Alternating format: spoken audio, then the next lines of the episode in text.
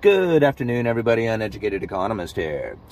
Recently, I had somebody tell me they really like my economic videos because I sound so different from everybody else out there. They say that everybody kind of rehashes the same information and sort of gives it out there in the same way, talking about similar ideas and what's going on out there. And when they watch my channel, I come up with ideas and opinions and stuff that is really far out of the box and different from a lot of other people out there. And that would make a lot of sense because I'm not watching the other YouTubers out there. as much as I enjoy their information and as much as I feel that they're like a lot of them are my friends, I'm really am trying to come up with my own ideas, my own opinions, my own theories on what's taking place here. And when I have people telling me, man, you sound so different from everybody else, that's exactly what I was looking for. And now, when I come up with my theories, I've come up with these ideas from studying the Federal Reserve and studying what I feel is the issues that I am closest to, mainly looking at commodities like lumber and studying supply chains. And from what I have experienced from the retail side of things and working the industry, knowing a lot of people who are working the forestry products such as logging, mills, uh, trucking, even just wholesales, retail sales, like all the stuff that gives me this insight into the supply chain really gave me a perspective that was very different from everybody else, especially when I was calling out things that just seemed so wrong. Like a lot of people told me that I was so incorrect on a lot of ideas. Mainly, my biggest one was when lumber hit 1700 per thousand and everybody was screaming inflation. I said, no, this is not inflation. This is a supply chain breakdown and an inventory shortage. That's what's taking place right now. And you're going to find that lumber is going to go back down to its normal price and may even fall below that. And that's exactly what we are seeing right now. I mean, I think I was looking at lumber at 350 per thousand. I mean, think about it. It was at 1700 per thousand at one point. And now it's at 350. Look at some of the other things that are going on that I made suggestions about.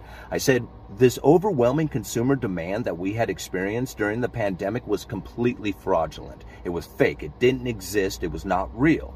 Now, I'm not saying that people didn't go out there and demand the stuff. What I'm saying is, is that a severing of the supply chain and a handing over of a stimulus check is a one-time event that caused the inventory depletion to a level that created a demand unlike anything that anybody had ever seen, but it wasn't real right? That wasn't a real demand. I mean, a real demand comes from an economy that has people working and then looking to spend their money on things, not from stimulus checks and a severing of the supply chain. Those two things really screwed it all up. Now, really what ended up happening is, is that overwhelming consumer demand, right, that really didn't exist, even though the news was blasting it out there for everybody to hear, got the manufacturers out there to try and ramp up production to fill that overwhelming consumer demand. Now, as the stuff started moving to the United States, we saw that supply breakdown of the distribution network, right? Where there wasn't enough truckers. They were going to hire the national the National Guard for a national emergency to to to move all these containers around the country. Remember all these stories that were coming out. Now think about the investment that went into trucking at the time the repercussions from that are now hitting us, right? You look and see that there is going to be plenty of trucking companies who are going to be going broke. The freight is tanking right now. Freight costs are absolutely tanking right now. These were the input costs. I mean, think about it. Oil right now is 50% of its all-time highs. These were the input costs going into manufacturing and production. And they ramped that all up when it was at a high price, and now you see it all collapsing because that overwhelming consumer demand wasn't real, right? Now all this stuff is here and people don't want to buy it, right? They're going into recession, they're worried about like, you know, things to come in the future and they're not necessarily worried about buying a new TV, right? They're worried about whether or not they're going to be able to buy food or energy going into the future. And so now what we see is we find that the overwhelming consumer demand has forced a bunch of stuff into this country that now has to be warehoused, right? Now, also on top of that, when you think about the overstocking of warehouses, because now their all space is all filled up, at some point, all that stuff is going to leave, right? That stuff is going to eventually leave the warehouse and those warehouses are not going to be replenished. And now these warehouses will go bankrupt. That's another prediction I'm going into the future, right? But at this point, all that stuff still has high input costs going into it.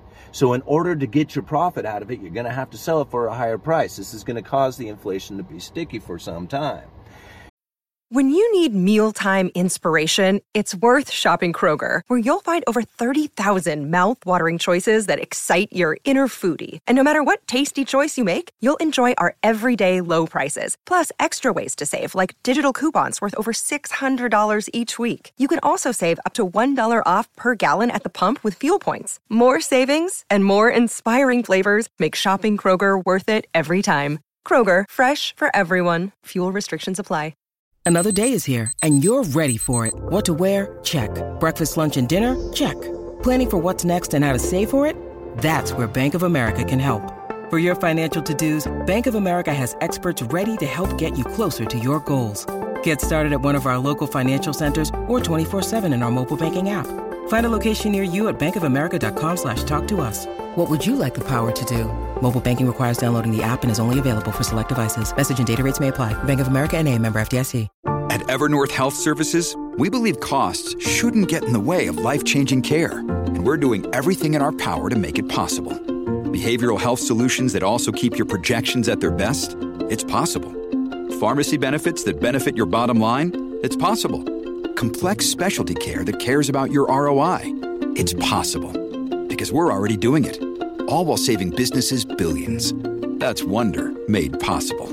Learn more at evernorth.com/wonder. Now, think about the production, like all this production that was taking place like overseas and so far away and the distribution network broke down and so now we got to move all this production closer to home. Well, that's what's happening. But the whole plan of doing it is actually going to backfire on backfire on them because producing closer to the United States and places like Mexico is not any cheaper. In fact, it is cheaper to go to Vietnam or go to other places in Asia, India right? And eventually the distribution network will become more efficient and just in time delivery is far better than warehousing. And all these warehouses will collapse and the manufacturers who have moved closer to the United States will find production costs too high. They won't be able to compete with the foreign production, right? And now all this stuff, like everything that I have talked about, it's all coming to fruition. I mean, look at China. China right now is struggling with their manufacturing. Sure, they're the manufacturing powerhouse of the world right now, and they are going to continue with that for a while, but they're not going to succeed as being a continual manufacturer of the world. That manufacturing base is now finding its way other places. And once it does, you're going to find China is going to be very hurt, you know, going to be in a hurt position from this, right? It's going to hurt them to to have this manufacturing base leave China. and they're going to figure out a way to try and get the new money to come in. And this is really where things start to get scary. I mean, look at all the articles I leave down in the description. I mean, it's all it's all starting to play out. It's all starting to play out in a way that really, if you follow Cantillon in his essay, and you think about the new money coming in and how that new money drives people into luxuries and that luxuries is eventually what causes foreign imports to come in and drives out all the domestic manufacturing.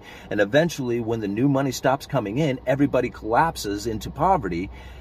Look through history. Think about everything that has ever happened in a society that caused it to rise and then what caused it to really fall. I mean even if you look at the Roman Empire, how are they getting the new money in? They were conquering the world. They were traveling around, taking taking people's stuff from everyone, right? And that's really how the new money was coming into them.